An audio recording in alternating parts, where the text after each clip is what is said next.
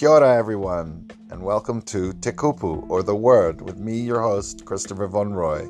Thank you for joining us on the 23rd of November 2021 for episode number 11 with the indelible Dr. Jonathan Slaght. I was so excited to get John on the podcast, especially seeing that we both have a history together. We went to school in Munich when we were eight years old and were really close friends. And it kind of drifted apart afterwards because he moved back to America, and we kept on being pen pals for several years. But I haven't hadn't spoken to John in person or by the phone for nearly 35 years. So, this was an extra special podcast where John talks candidly about his time in Primorye, Russia, studying the world's largest owl species, the Blakiston fish owl, and his time in the Peace Corps, and just what John got up to after he left Munich those many years ago. He incidentally also wrote one of the most successful books of 2020, Owls of the Eastern Ice, which captures his time in Primorye studying this owl species and doing field work for his PhD. Uh, John works for the Wildlife Conservation Society and also tells an amazing story of where he gets to say when he goes to Bronx Zoo in New York, where the headquarters of the WCS is. John's book, Owls of the Eastern Ice, has won every accolade under the sun. The Times UK newspaper named it the best book of 2020. It made the top 10 list for the Wall Street Journal books in 2020. It won the E.O. Wilson Science Book Award and it was longlisted for the National Book Award in America. So, absolutely incredible achievement. And John overnight went to be one of the most coveted and accomplished writers in the US. So I was super lucky to land this podcast. And thank you so much, John, for making the time. Hopefully, we'll do it again. And without further ado, let's welcome John to Te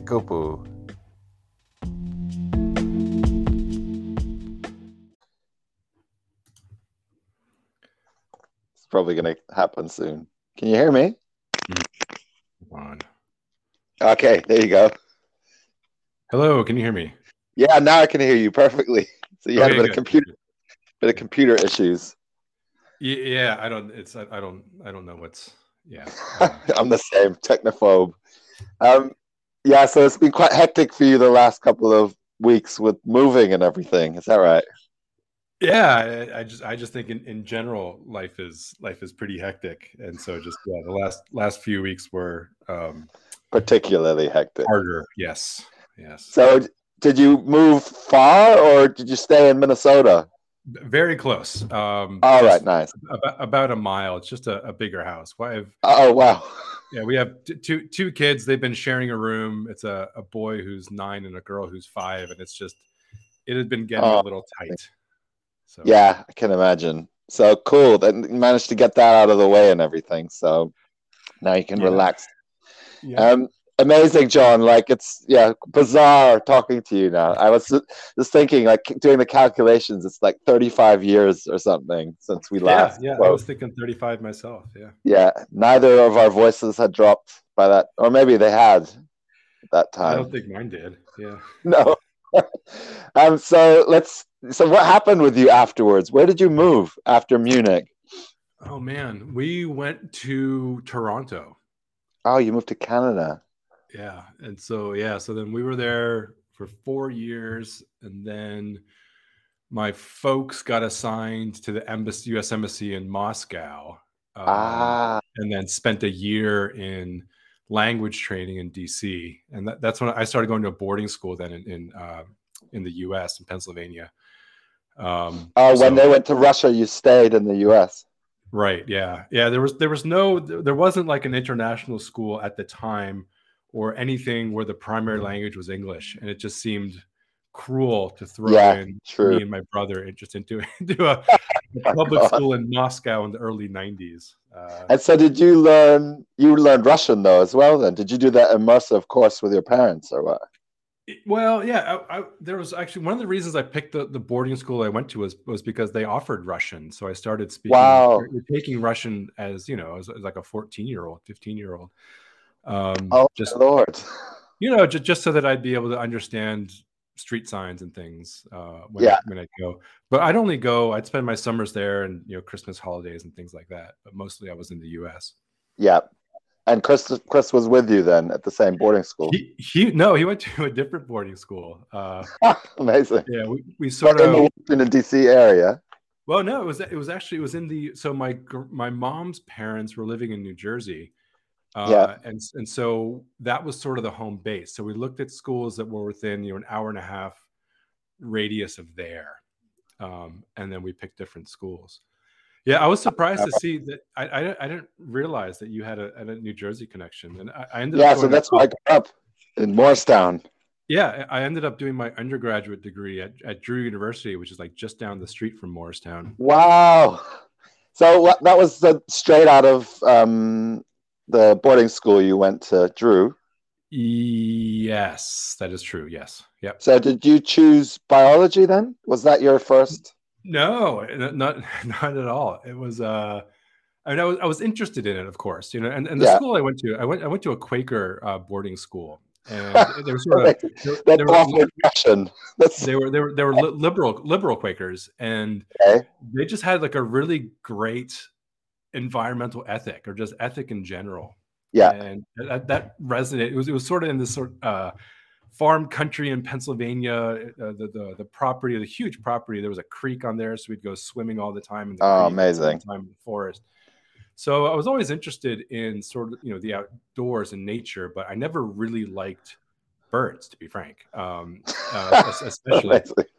And Owls. it was yeah. yeah, yeah, and so it was it was sort of a um uh like a, a rivalry. So I had, I had a high school friend visit me in college, and he was uh uh he just like looked at some bird and said, "Oh, that's a blah blah blah finch," and I was like, "What do you mean? Like, how, how do you know that?" He's like, "Oh, I, I've picked up bird watching." So I'm like, "All right."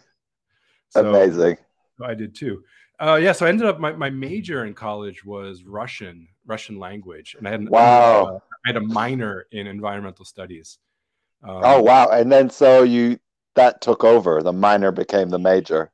It, it did because because because from there, then after uh, after that, I spent a year in Alaska, and then I went into the Peace Corps in, in the Russian Far East because I, I'd spent um, Jesus. I'd spent about half a year there as an undergraduate in, in the Far Yeah. East. I went out to um, uh, I did a semester of, of coursework in Vladivostok, and then I volunteered at this uh, at this wetland where there were these rare cranes nesting.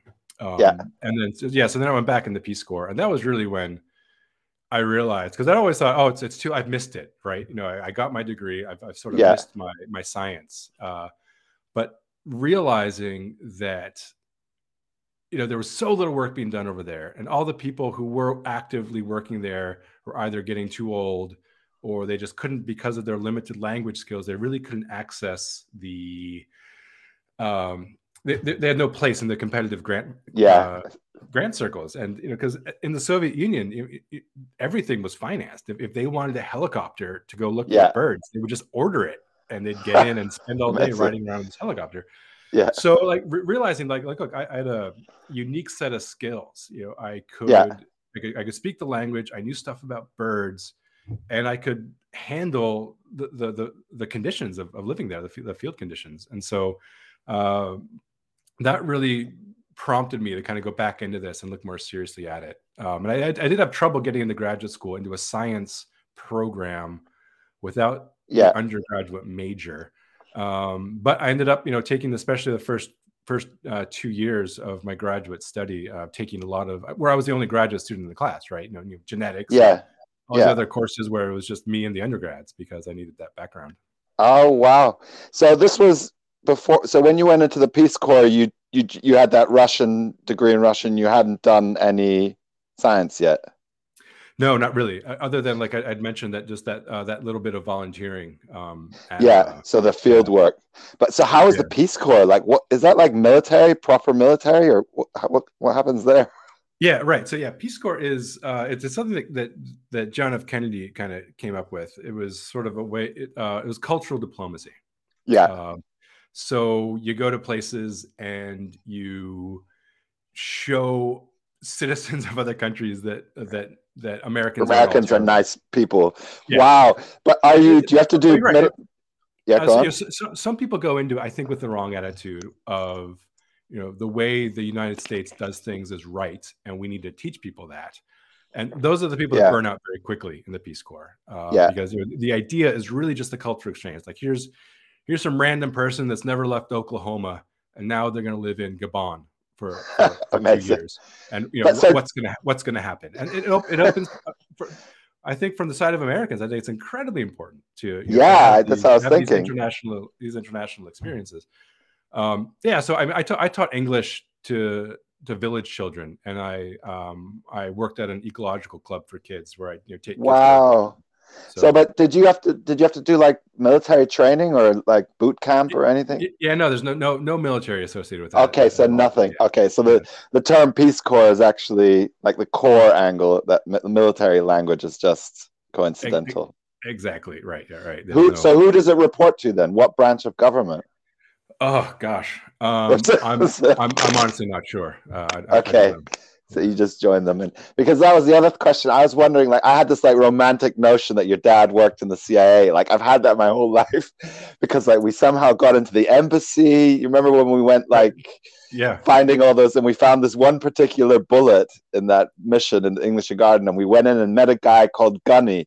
Like, I've got Yeah. such a vivid memory of this, John. Yeah. And I was he, like, he actually, that guy Yeah. actually contacted me recently because he he read the owl book. Um, Wow. and, and he got if he found my email, he wrote me this letter like, "Hey, I don't know if you remember me, but I was." Uh, I'm like, "Yep, I remember." Oh you." my god, that's so cool. He was like, well, I'd like completely romanticized. I was like, he's a weapons expert, and I was like, and then years later, I was like, how on earth did these two prepubescent kids like get all the way in? So, what was your dad doing for the embassy? Are you allowed to talk about that? Yeah, yeah, yeah. He, he worked for the was, uh, the Foreign Commercial Service. So his, his job Yeah. was essentially to promote trade between the United States whatever country uh, Gotcha. to, to be in.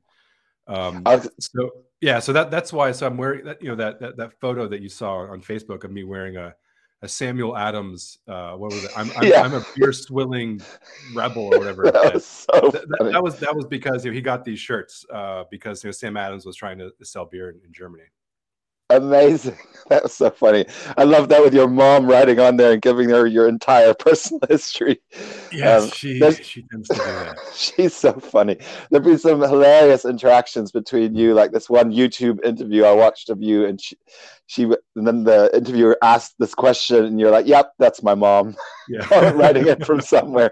Um, I was gonna say, so you would have been swamped with when you wrote the book. Were you prepared? Like, did you know that it was gonna be so successful and people were gonna? Did you have that hunch when you Of- of published course- it? Of course not. I mean, it's a Okay. it's a book. Of, it's a book about owls in Russia. I mean, who, who's who's going to read that, right? I know. And then the pandemic hits right when it gets published. And I was like, poor John, you could have gone on these amazing tours Yeah. all around the planet. But then I guess Yeah. on the flip side, more people were reading during that time. So, Yeah, and that's on, honestly, I, I- I think the pandemic uh, helped the book because it's you know people were and to some degree still are right. They're you know kind of in these in these boxes, these very Yeah. very enclosed spaces, and having the op- you know. And here's a book about a place that most people have never heard of, about Yeah. a animal that most people have never heard of, and so I Yeah. think it, it allowed people to really get out to sort of really leave their space, and I think that that really helped. Yeah, that was the feeling that I had. So, I mean, that was what, when I was reading this, John, I was like, how the fuck did he manage to survive in those conditions? Like, and you kind of alluded to it just now with saying that you'd done the Peace Corps and you know, but like, seriously, like in these wooden cabins, you had to go out to pee and it was like minus 40. Like, how did you, how did you mentally prepare for that, man? Well, uh, fir- first of all, I think it, I think it's fun to, to, to a degree, and that's so so. so I, I will say, Masochistic fun. let, Yeah. Let me let me back up and say that you know when you know writing the book and kind of reviewing my notes and looking at the photographs, I had a tremendous. It was really fun because there were times when it was happening that it wasn't that much fun. Uh, and then Yeah. you know, so now in in, in non-pandemic travel times, I, I still am involved in, in, in this work. The, the Sergeys are still doing the fish owl work. And I, I pl- I'll Yeah. go over and I'll plug in for a week or two and spend a week or two in the woods, living in Oh, wow. because that's a week for the first week or two. It is exhilarating. You're you're in the forest. Yeah. You wake up and your first breath is this like deep, bitter cold, and everything's snowy and and and icy, and and the uh, you know, crunching. On it, it's just it's it's it's magical. But yeah. after about two weeks, you're like, eh. you know, I kind of need to go to the bathroom and it's minus 30. So, um, yeah, so that, that, that's what I found. That, that's sort of the magical lines two weeks. Uh, two weeks that, that it gets too much. Yeah, yeah. As it becomes the, the norm again. So, are you still doing? Are you doing this in conjunction with the University of Minnesota? Because that's where you did your PhD. Was that right? That, that's correct. Uh, yeah, I, I, work for a group called the Wildlife Conservation Society now, yeah. which, which is based in New York, uh, but they work you know all, all over the world uh, doing yeah. conservation projects. So yeah, so I work for uh, partially for their uh, for their temperate Asia program, uh, which includes Russia and China and, and, Mongolia, and also for their Arctic Beringia program. So really doing um, oh wow a lot of bird work in in the Russian Arctic and kind of tying that to existing uh, programs in in uh, in Alaska. Yeah, how do you go about finding the projects that you attach yourself to?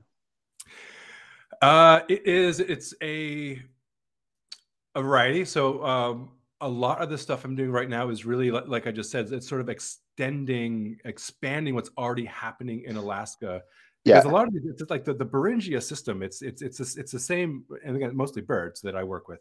It's I was going to say, what does Beringia mean? Yeah, yeah. So, so the the the the the, the, the uh, Beringian land bridge, right? Was that was that? Uh, ah, between Russia and America. Exactly, it's, it's that space, and so that area is called Arctic Beringia. It's, it's the Bering Sea, and just that whole, wow. whole sort of ecosystem is called Beringia.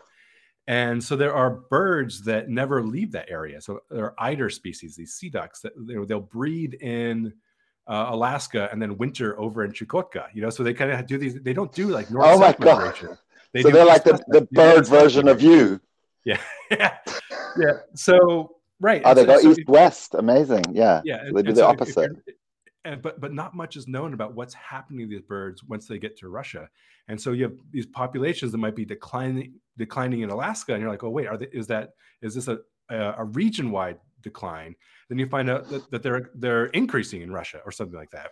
Wow. So, so what, so what I'm trying to do is is kind of help uh, the work that's being done in Alaska and uh, also part of Canada help them understand the bigger picture about what what's happening in the system, not just uh, in these geographical borders. Yeah. Um, all right. So the system, like the knock-on effects that are happening, that could potentially be altered so that to prevent more species decay. Is that kind of where the logic yeah, is? It's, it's and it's important to understand. Like like if uh, if if the birds that are uh, declining in Alaska, for example, there's that there's a concomitant increase of the of, of those of that same species in Russia. That means it's just a range wow. shift, right? It's not yeah. like it's not a, a, real problem that we need to worry about. But if it's no. going down everywhere, then yes, that's something we need to look at more closely to understand. So, that. In terms of the Blakiston fish owl, though, um, you saw pretty quickly that there was a problem there with human interaction and the populations decreasing, especially like the timber industry. Yeah, well, there, was certainly the uh, uh, the potential for for the conflict, and yeah. uh, and as it turns out, you know, the the, the trees that the that the owls are nesting in are they're not the ones being targeted by uh, by the logging company because they're they're they're too yeah. old, they're too decayed. There's there's no commercial value, and so really it's more about uh, the management of the forest, like under you know, better you know being able to help the logging company understand uh, ways that they can log in a way that's uh, beneficial to the owl and also doesn't negatively impact the local economy because essentially in you know yeah. the part of, of Russia that I go to, uh, all the able-bodied folks are they're, they're, hunters, they're fishermen, they're loggers. You know, it's it's uh, their uh, uh, their livelihoods are very much tied to to the land. Yeah, yeah, that was the fascinating part in that book. It was almost like this like time stamp, like they it was a timeless place you know, where the yeah. humans were living the way we've been living for thousands of years, almost just with a bit more technology. I mean, that's those encounters were the best, like with the the people that had literally never seen anyone outside outside their village, let alone Russia.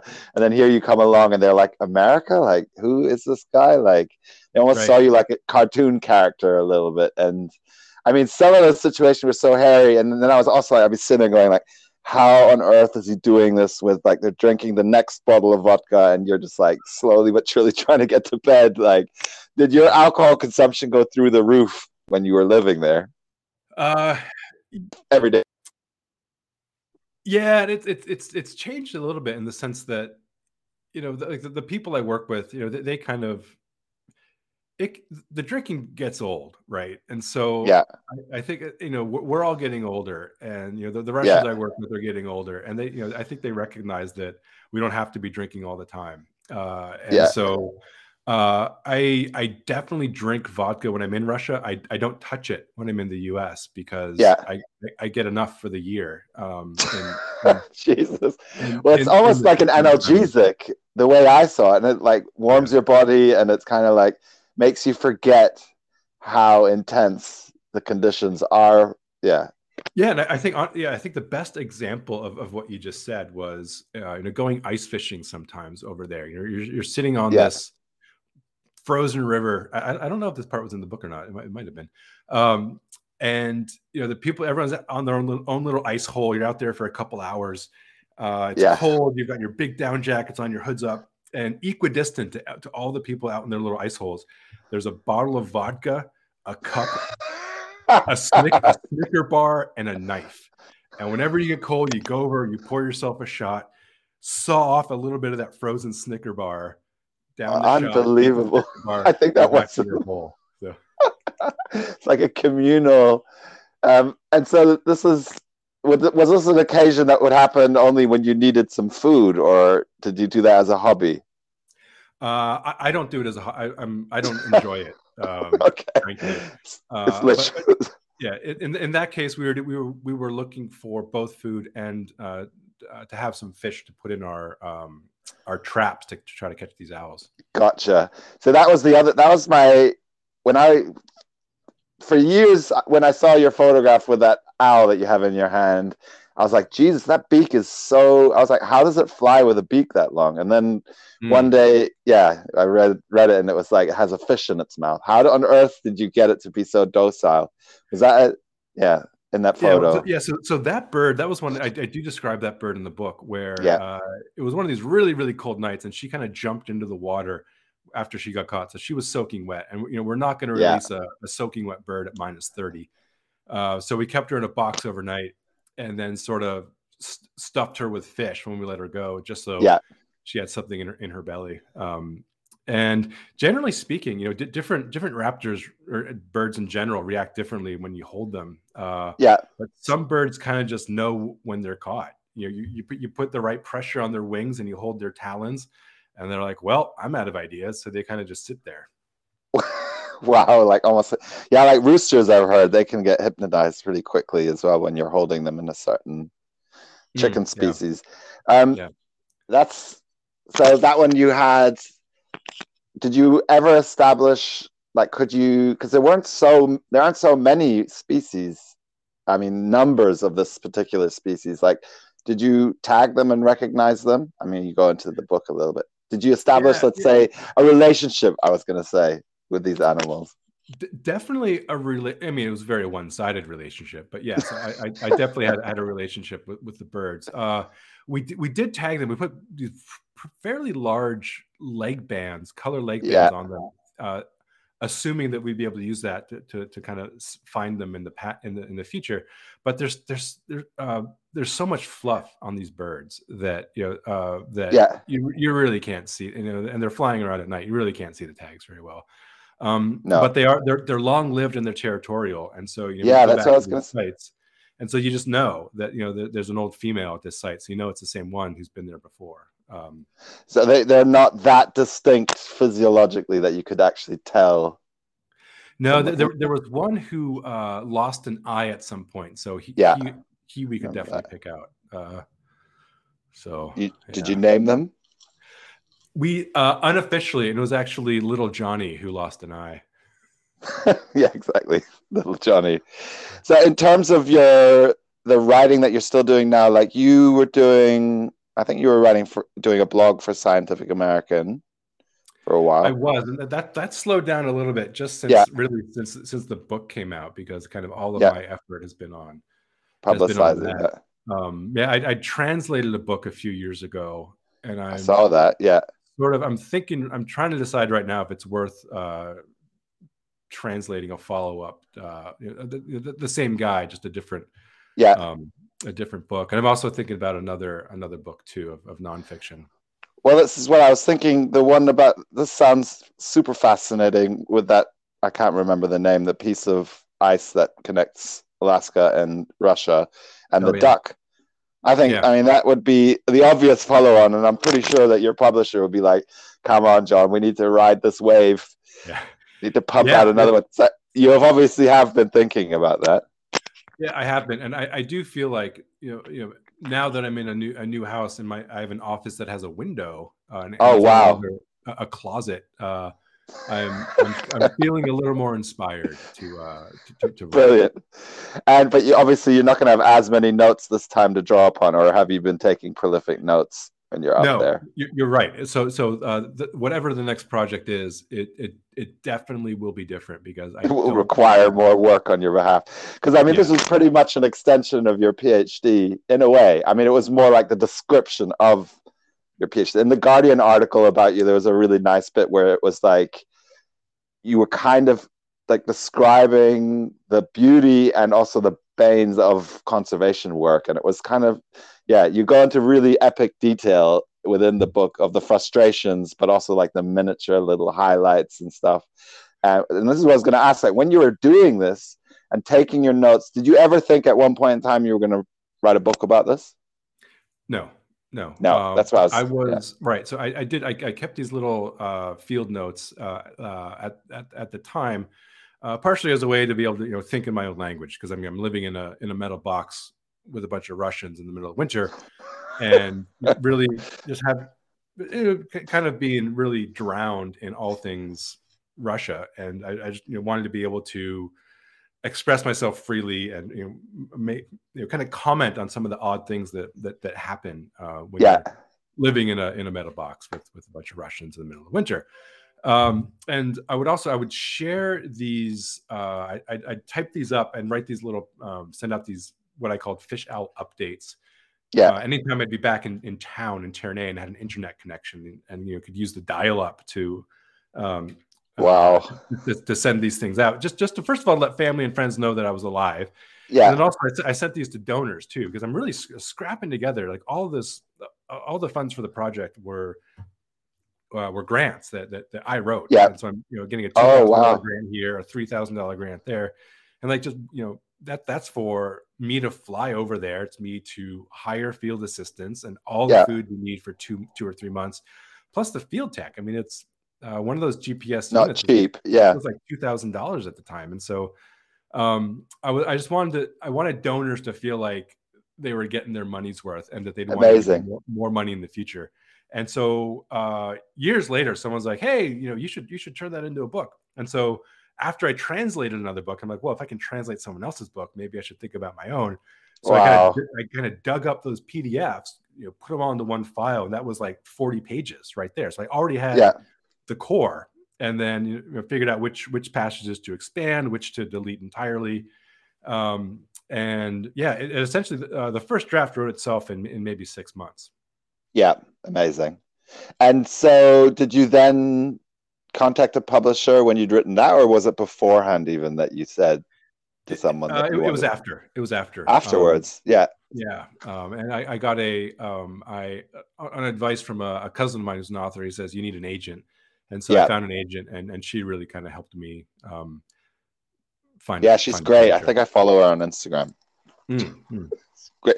So you found her, and then she helped you approach publishers and everything. So you didn't even have to do.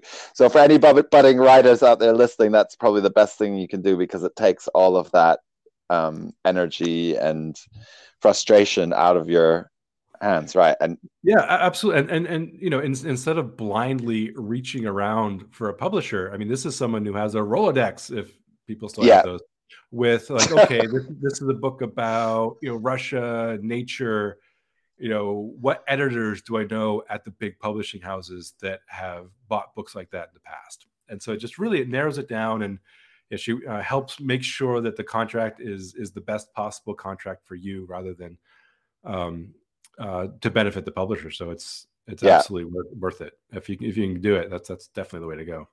Yeah. And so, I mean, this when it took off, at what point after publishing were you like, oh shit, this is actually being read by a lot of people? Was it when the second run was printed? How did you know that it was actually resonating with people?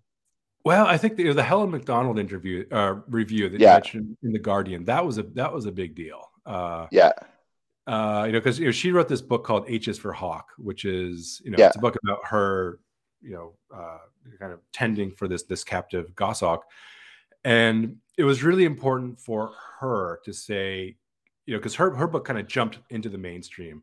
You know, for yeah. her to say, hey, if you like my book, don't worry about that. This is a book about PhD research. You know, this this book is good, and I think that gave a lot of people what the nudge they needed to, to kind of read the book. But it was it was I think it was when the book got nominated for a national book award um, that that really perked up my ears. Because like, wait a minute, what? Uh, there's I mean, and the long list was ten books, I think. You know, so it's the long list is a pretty short list, and that tells you that the literary world is paying attention, not just the bird freaks and the Russophiles.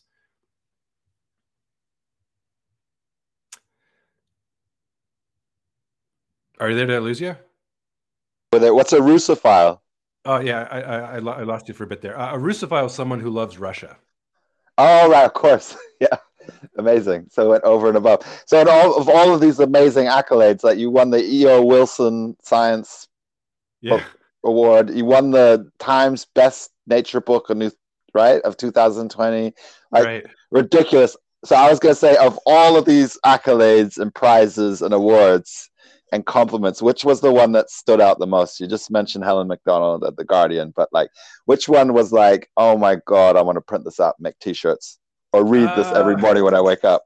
Do you have one?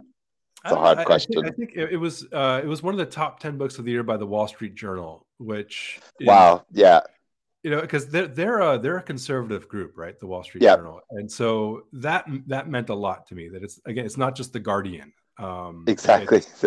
left it's, wing. It's the conservatives too that are reading this and and valuing it and yeah. Uh, taking something from. It. And also, honestly, like a lot of the, uh, the, the Amazon reviews, or you know, people who just write in and, and type type what they thought. A number of them are are along the lines of, "I didn't think I'd like this, but." And uh, that's, that's yeah. great, right? Because because that's the people who don't care about Russia. They don't care about owls. They don't care about conservation. But it's no. people who weeks later write and say, "Hey, I'm still thinking about this." and that's, yeah, that means a lot. Yeah, yeah, that was almost one of the reasons why you wanted to put that out there because that, yeah, obviously the conservation angle and to inspire. You know if if it's being read by younger people as well, like in schools? It to, to, to some degree, I, I, it is. Uh, I don't know how widespread that is, but uh, yeah. a couple classes have contacted me about um, talking to their to their kids because they they're, they're reading the book. Yeah. And in terms of like, you know, doing lecture circuits and stuff in academia, do you get asked to do that? I, I do qu- quite a bit. Uh, I'm, yeah. I'm, speaking tomorrow, in fact, at, at one um, that I'd forgotten about until I got the email this morning that says, oh, "Thanks shit. for agreeing. Here's the Zoom link." It's like, Ugh. all right, so it's via Zoom. And so is yeah. it like a lecture format where they've got like the students listening and you have to present? Yeah, I'm, I'm doing very few in, in in person. In fact, have I done? I haven't done any uh, in person. Um, I have one scheduled, I think, for uh, two scheduled in February, and then another in April that are that are live. Uh, otherwise, that's going to be a new new phenomenon to experience yeah. again. Be in a room. Yeah. Are those in Minnesota? Um, no, uh, Utah and Florida are right. Oh wow! At universities. Yes, I'm sorry, Nevada, not Utah. Yeah, yeah, yeah. University almost the same thing. Yeah. And are they related to um, the book, or is it your research and the fish owl, or is it all of the above? Yeah, it's all, all, most of my talks have uh, some combination of, of of all those bits. Um, and and then yeah, when I, when I speak to the academic crowd, I uh, highlight the field work more and the the research more, and also the hardships because I think it's yeah you know if you're going to be if you're going to be choosing a career where you end up sitting in a tent all night uh, trying not to freeze to death uh, I want I want you to know that going in. Um, a lot of yeah, exactly. a lot of this work is glamorized, and a lot of people just sort of remember or think about no exactly not the highs yeah. and, not, and not the lows. And so I kind of I, I do a little bit of browbeating just so these these, yeah. kids, kids know. Perfect. Well, I mean, that was the thing reading this book because you know I you know, I've known you as a person, so I was literally in there with you, and it really. So the bits where it got shitty and you weren't feeling in the best of spaces, I like literally felt with you. I was like, "Why did you do this, man? Go home!" like, and and so that's what I was going to ask. In what way did the Peace Corps? Because obviously you wouldn't have done that in the wilderness, because this is like a cultural exchange. You want to be talking with people. When you did yeah. your year, how long? Two years in the Peace Corps that was, was in three years, actually. Yeah, three years, and you were in Vladivostok. In in in, in Primorye. Um, yeah, I wasn't in, in. I was north of Vladivostok. North of okay, and so you were hanging out in the wilderness as well during that time. Pretty much. I mean, I was in in, in a, a, pretty small village for two years, and then I went to Terney, which is in the book quite a bit for, for yeah. the third year. Yeah. And yeah, I mean, I lived in in Terney. Uh, I had this this small little house at the end of the street. I got like uh, there's a creek next to the property, and that's where I got my water from. I had, I had a sauna, and um, yeah, it was I love very, that very rustic.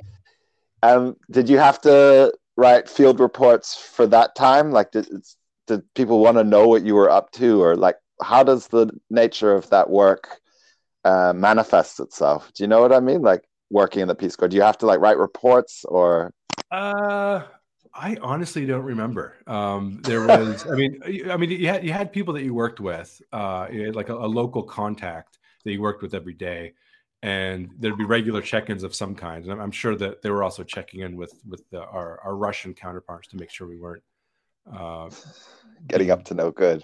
Ex- exactly. Yeah. Um, and so does that still exist? The Peace Corps is that it, it does it not in Russia. Um, they, so that's closed down after you left. about a year after I left. Yeah, yeah. Oh, for real? Yeah. Because they couldn't find any qualified. Well, no, I, I think what it was was you know so Russia in the early '90s was, was a mess. Um, yeah, and I think they, were really looking for any assistance and any kind of help that, that they could get. And as they were sort of starting to kind of reassert themselves and, and get back on their feet, they started to realize this is this is my my, my opinion that um, they're looking around where other Peace Corps programs are, and it's it's essentially what what we would call third world countries. Yeah, um, and I think they just didn't want to be associated with that, and so they yeah. they kind of close it all down. Oh, because it, all right, so it would have been Putin probably doesn't. They didn't yeah. want to be seen as a third world country in that sense. That's that's my that. opinion on it. Yeah, because I mean, this is what I was thinking. Like, when you think about that whole, this would have been at the end of the Cold War. Like they would have been like, this dude's a spy, right?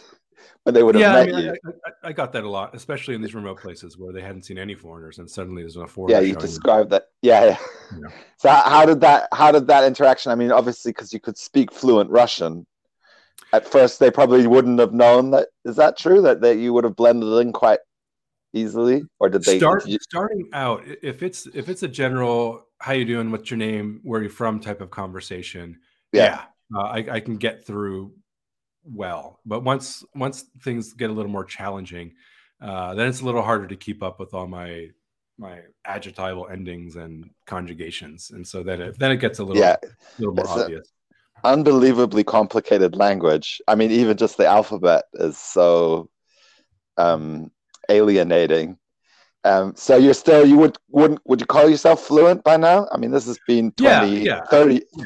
And I think yeah. and, and the way I def, the way I define that is you know, I might not know the exact word that I would want to say in English, but I know enough uh bridge words to kind of get around it to get to what to get to what what I'm yeah. What I mean.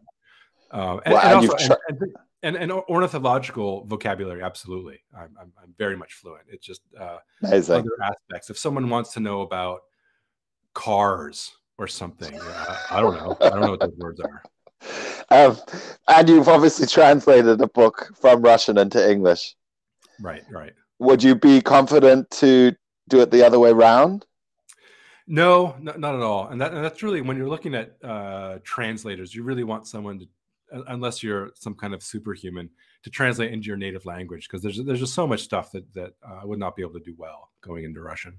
Yeah. So speaking of languages you were exposed to as a child, how's your German? Uh, schlecht. Schlecht. But you did because I mean we did back then. We did have German classes, didn't we? If I remember yeah. correctly. We yeah. Did you do? Yeah. So could I, you speak German when we were living there? Y- yes, I, I, felt that uh, as a ten-year-old, uh, my German was good, and I remember getting yeah, you know, kind of held held by the scruff of my neck by policemen, and them not, them not realizing that I was foreign. Okay, awesome. That's so funny. But we also had the diplomatic angle. I think you had a diplomatic passport. Yeah, but that gets that gets messy. You don't really want to pull that card. pull your call your dad. Um, when was that scruff of the neck thing? Skateboarding, doing uh, something uh, unruly. We, we, did, we, did, a number of, of naughty things as, as children uh, in Munich. I'm not sure into that. Okay, where's Chris at the moment? Your brother? He, he's in Fairbanks in Alaska. He's been up there 25 oh, yeah. years. Yeah, because you visited them recently, didn't you? Yeah, yeah, and, and the office I work for, uh, the Arctic Beringia office, is, is based out of Fairbanks, so that's nice. Oh, amazing! So you get to hang out when I get up there. Yeah. Do you get to? Do you stay with them? So, sometimes, yeah. Uh, uh sometimes, for, for, at least for part of of a trip, I'll stay with. Yeah. Him. I usually don't stay with them all the time. Has he also got kids? Nope. Uh, he has a dogs. he's he's married, and they've got what five or six a, a dog team. He, a slight. They love they love dogs. Um, can you remember Doug Harris when we were that age? Uh, yeah. He lives in Alaska as well. I wonder if it's Fairbanks. I'm trying to work out. Yeah, I should hook you guys up. Even though if he is listening, like he kind of went off that other spectrum in America and endorsed that president that just left office. So no, well, yeah, it's quite disappointing to see. And so yeah, I got really close. We were talking, and then suddenly I saw that, and I was like, oh no. And so first times I would just like post on the wall going, "Are you serious?" You, but yeah, it's gone full blown, and that is uh I mean, it's a condition I think where people yeah. in America it, it, exists now. It's probably going to be in the DSMV at some point in time. So I don't think people can be much like the anti-vax vaccination debate. Like it's a hard thing to be able to uh, reconcile people. I think once they've gone that down that. So yeah, I, I mean, if, there's people hanging out in Texas waiting for John F. Kennedy Jr. to show. you know, where do you? I don't know. It's unbelievable. Where do you draw the line? To be the vice president, you know, to run for vice president. It's like, what are you talking about? oh man, we would have thought that flat earthers would have been the the pinnacle of yeah. where this could lead. But um, the thing with yeah, I I was amazed that with Trump, I never thought something would come along in my lifetime that would be more divisive than Trump. And then you get this vaccine thing happening, and I mean, what's the situation there? Is it children are getting vaccinated, right? Yep, they are. Uh, both my kids have had their their first shot. Um, wow, at five and nine. Yeah, yeah. Amazing. Or is she, is she six? I don't remember. She uh, what? what? She's, I, I, can't keep track of all these things. Um, so much. Got all these owls and ducks to take care of. Yeah. That? You got all these owls and ducks to take care of, and then your human children. Yeah, it's all. Yeah, who can? Who knows? Amazing. So, is that the cutoff? Though is five for the children vaccination. Yes, whatever whatever the cutoff is, is how old she is. It's five or six. Amazing. And so she's at. She must be at first grade. Then. Kindergarten. Cool. So maybe she's maybe she's five. Yeah. so amazing. I was thinking, when did you move to Munich? How old were you? Eight. Uh, eight. Yeah, just just turned eight. Yeah. And you lived before that. Where were you guys? Your family? Uh, we've been in, in Virginia for two years, yeah. and prior to that, uh, Panama, and prior to that, Uruguay. I remember Panama. Uruguay. Where? Uruguay. Yeah, Montevideo. Wow, is that where you were born? Uh, no, I was born in Virginia and then went to Uruguay. I was just, I don't know, five, six months old, pretty young. And your dad was also working in the commerce with commerce, the same. Yeah, right, right. Is he still doing that, John? Uh, no, he he died uh, a couple years ago, maybe four. Oh shit! I didn't even yeah, yeah, no, that. it's, it's, that's fine. That's fine. Yeah. These things happen. Yep. And so your mom, where's she at the moment? She is in Statesboro, Georgia. She likes the she likes Georgia the climate weather. down- she likes Yeah. the climate down there, uh, p- p- uh, political and otherwise. Let's just leave it at that. okay. Statesboro. Yeah, it's nice. It's a nice place. Good university there. Yeah. So you go and visit her every now and then. so I heard both her boys are in Alaska and I don't know how far is Minnesota from Georgia. It's pretty. It's a bit bit of a trek. It's pretty. It's it's a 19 hour drive. But yeah, there's another one. There's there's, a David was born in Munich. Um, Oh, he's- wow. He's now, he's now in Boston. Of course, I do remember the baby. Yeah, How old? So he he's ten years younger than you. yeah. But- bit more, and 12, he's living in Boston. Oh, so he's a little bit closer to her. Yeah, yeah, yeah. Oh, amazing! All boys. All boys. And what's he doing, David? He is a uh, like a general contractor. Yeah. So like houses and stuff. Okay, so you've all gone done pretty different things. Yeah, yeah. My my older Chris was a he was a teacher for a while. He's he retired. Uh, he got to retire at age 45. Um What? Which is what we are now. yeah, because he, he was in the you know he was uh, he was he was te- he was a teacher at, in the uh, for the state of Alaska for 20 years and he took early retirement. So he gets I think a pension What? of 40% of his salary. Uh, and living out there, he probably lives off the land quite a bit and grows yeah, I his mean, own. he, he, not he many built- expenses. he built his own house. There's no there's no property taxes. There's no sales. Amazing. Um, Yeah, I think I saw that. So he, so he's kind of got that skill set that now David is using to to build houses. Could you do that? No, and I would I would, say that uh, Chris is more of a uh, he's more haphazard. Uh, yeah, He starts building, and so his, his plans develop as he builds. Whereas David is more meticulous, and he will actually have Brilliant. a plan before he. Uh, That's so funny. Um, and I know. So, can you remember Tony Bowler, our teacher? Yeah, yeah. Amazing. So just shout out. He's a massive. He listens to this, and he's a massive Oh, yeah. fan of yours. So I did kind of say to him, like, yeah, I remember way back when I was doing this work with sharks. He wrote to me, and he said that he remembered me writing about sharks when I was in that age, and so he's always kept track of us. He's very active on Facebook, and so yeah, big. I wanted to say a big shout out to him, and also David Dean Hanna. Do you remember her? Of course. Oh my gosh, I don't think I do. What, what's the name? Miss Hannah, she was our fourth grade teacher. My, She was the Good she was a New No. Zealand. how Okay, so bad. Well, she doesn't listen to this. So, but what I was going to say is, can you remember we used to do these speed writing tests when we were kids? I've got a ridiculously good memory, John. So, like that we do don't- every. I, what, what I, I do remember walking up. We, we had to do some book report or something. I do remember walking up to Mr. Bowler and saying that we're going to do something about sharks, and he just kind of looked at us like again.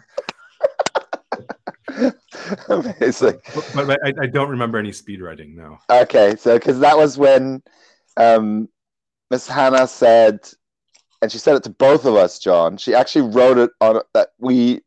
She's been doing these tests for twenty years, and she's never had anyone write as fast as both of us. That was like a, um, yeah. So that's that was gonna. I was gonna ask you like how when you are doing your writing, what's your process for writing? Because obviously many writers say that oh, don't think about anything, just go for it. And that's true for fiction, but because you were trying to frame like this quite highly nuanced um, story, what do you do when you go about writing it? Okay, so you had that first book, you had 40 pages with which you could work Yeah. around. But like, Yeah, let's, yeah, go on. Yeah. So what I do, I, I would I would take uh, when I was actively actively actively working on the book, I would do it for two hours a day, where I uh, wake up, get the kids out of that house, um, and basically from seven till nine in the morning, worked on the book.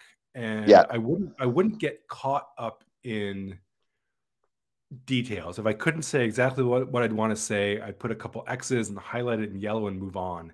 Yeah. Uh, and then the next day go back and revisit those passages until I could really when I when I felt like I had the words is when I would write put those words in. I, I wouldn't torment over over how to say it. Yeah. Yeah, yeah, that's probably a pretty good way because that's the way you can then end up getting into that situation where you become a little bit paralyzed intellectually and you start doubting yourself, which is yeah. And I, I like to go for relatively long well not they're not that long maybe hour long uh, bike rides in the mornings and that's also a thing is you know looking at the page and like okay uh, i'm thinking about you know this crossing the river at this point in time and then just kind of think about that on my ride and kind of space out and try to get back in, in into that into that place and and really describe what I put into words what I was feeling to then turn yeah. that then get back and, and write that down. Do you use um like voice recorder stuff? Sometimes, yeah. Yeah, I would yeah. have that with me in case I if there was a very specific phrase that was like, okay, I can I cannot forget that, then yes, I, I had I would I would record that. Yeah. And then what you do that on your phone? Yep. Yep. Or something. Um, so in terms of like your daily life now, John, um, what what's when you're working for the Wildlife Conservation Society? You're obviously you're, are you doing that from home? Yes. Yep. Yeah. yeah. So you don't have to go into an office or anything. Right. Yeah. We don't have a. I mean, there's the main office is in New know, York the City. I work for are either New York City or Fairbanks or Vladivostok, and I'm quite okay. far from all the places. Uh, yes. And, and actually, I have a better I'm much more involved in in day to day office stuff now than I than I ever was because now everybody's on Zoom, right? And so it's not true. You know, there's not some meeting in New York that obviously I can't go to because I'm in Minnesota. It's you know everyone is on Zoom, so I, I so in a sense that's nice because I know more about what other people are doing. I feel a little more uh, camaraderie with with colleagues that otherwise yeah. I see once or twice a year. Yeah. So, and the, you said that the area that you work for, like the specific geographic area for the Wildlife Conservation Society, is kind of the Asian subcontinent. Is that what you said? Where where, uh, where I work is, um, I mean, I think mo- uh, the WCS is probably most active in, in South America and and uh, Central Africa. Yeah. Um, so you go to places like that, people know who WCS is. It's other some other places that were not quite as well known. Uh, yeah, so but the one that you're responsible for now is yeah, uh, temperate yeah. Asia. So it's kind of you know, temperate northern, Asia, northern Asia. Okay, so I was going to say, does New Zealand fall under that? But obviously not. It doesn't. Yeah, that's too far south. Um, yeah, I was going to say because we've got an owl species here as well, the ruru, which you know, but you've kind of looks like you're deviating away. I'm just trying to work out ways in which we can get you to be sponsored to come over here to do some work. Yeah, it's and, and typically, you know, we, we don't do a lot of we don't do much work in North America or in the, the lower 48 either. We feel that there are a lot of other organizations uh, who are sure. competently occupying that space, and so we yeah. don't have programs in places like Japan either for uh, or I don't think we're even in Australia, for, you know, for, for the same reasons. Like there are other yeah. groups who are just doing that better than, than we could. We have, we have a lot of collaborators, um, yeah. in, in, these places, just not we don't have offices there. How many people work for the WCS? Oh, it's thousands. I don't I don't know. And we're, oh, really? So just like on contract basis and. Uh, no, no, full full time. I mean, we we we uh we thousands. All, all, of the New York City zoos are WCS. So half of what wow is New York City zoos. The other half is international conservation. Uh, so just the city zoos. I mean, there's there's what there's four zoos and an aquarium there. So yeah, oh, wow, of... this is amazing zoo. The Bronx Zoo is awesome. Yeah, that, that's the head. Yeah, so when, when I go to, to, to the WCS headquarters, I, I, I, I stay at the Bronx Zoo. Oh, amazing. So, but so is this a, uh, an NGO or is it affiliated to like the, some type yeah, of? It's, it's it's an NGO. Yeah. Oh, okay. How long? How old is it? Old, WCS. more than 100 more than 100 years. Okay, it, so that's what I was trying be, to... It used to be called the New York Zoological Society. I'm not sure when they changed the name to uh to WCS, but yeah, um, yeah, yeah. And so it's, it, it's, yeah. let, me, let me just add that you know when I do go to visit the uh the, the, the home office, there's a I, I stay at these apartments in the middle of the Bronx, which is yeah. a um um it's in the middle of an old growth forest in in like a little farmhouse. It's it's it's it's the oddest sensation because you cross from you know little Italy, you enter the zoo, and you're suddenly in this in this large dark forest. And there's this little that corner doesn't even sound real, John. It's, it's, like it's like this little there's a there's a field and there's a barn, uh, and you're in the middle you're in the middle of the Bronx.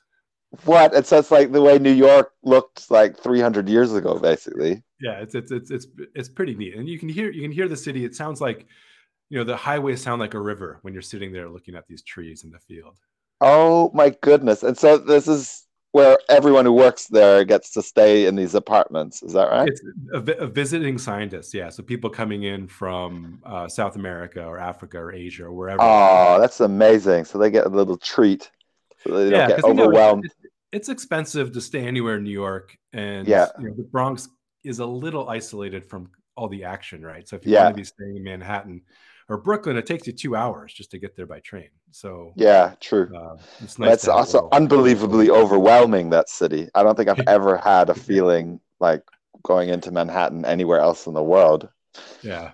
So now that's so cool, John. Um, I'm realizing time wise, you, you have to go and pick someone up. The Right. nine or the six year old. The, the nine-year-old. I, I I like to meet him at school and walk him home. Ah, I that was going to be my question. Is the is it? Did you move closer to the school? But you've obviously lived just down the road now. Yep, it's it's the same distance, just the other side of the school. Yeah. Amazing. Um, can we have you on again? Obviously, we should. Yeah, keep in touch now. Seeing that, I mean, amazing.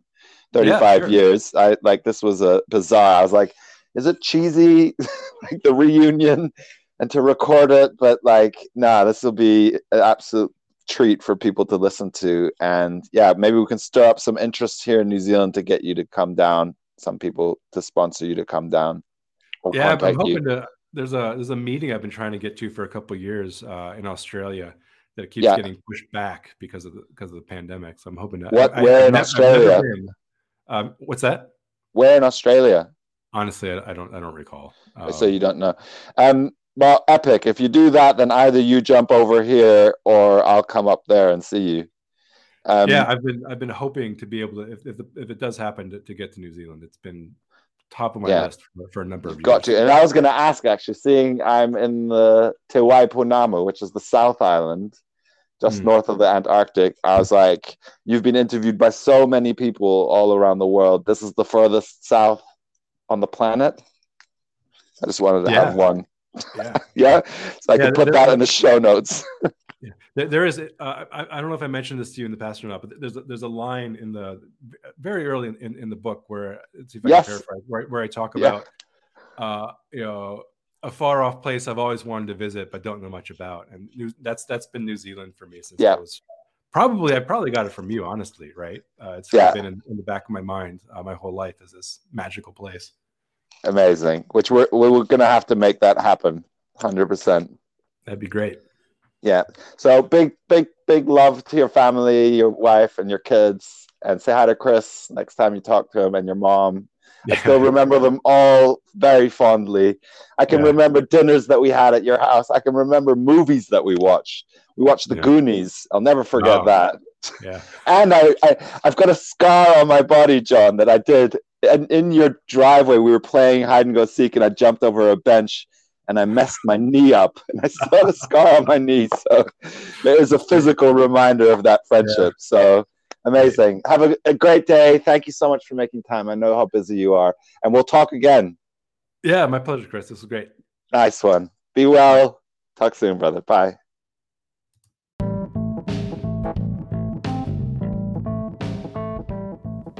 There you go. Thank you so much for listening, everyone, to podcast number 11 with Dr. Jonathan Slaght. Yeah, check out his book, Owls of the Eastern Ice. It's absolutely fantastic. I've read it twice and it's funny, it's insightful. It yeah, it'll move you through the entire gamut of emotions. Um, I've had a bit of feedback that my voice is too loud, and I think it is in these podcasts. And trust me, all of you, trust you, um, loyal listeners out there, I am getting new equipment, and my voice won't be so loud in the future. So, juxtaposed to John, my voice was extremely loud in that interview. So, all apologies there. Um, it was a great talk, and we'll get John back on again because he's got so many stories to tell. And yeah, I was really, really happy that he managed to find the time, you know, between moving houses and all his other writing and um, interviewing commitments to make way for an old friend was absolutely fantastic. So, yeah, and thank you guys for listening and supporting the podcast. And yeah, so I've got a couple of other great ones coming up. I've got German Kiwi writer Anke Richter coming on to talk about her book about cults and conspiracy theories. Uh, I've got Jetem Hayer, who's going to talk about her children's book that she wrote recently and funded on Kickstarter. And I have the Australian broadcast journalist Antoinette Lattouf coming to talk about her new book, How to Make Friends and Alienate White People. So thanks heaps, guys. Kia, ha, kia kaha, mauri ora. Talk soon. Much love.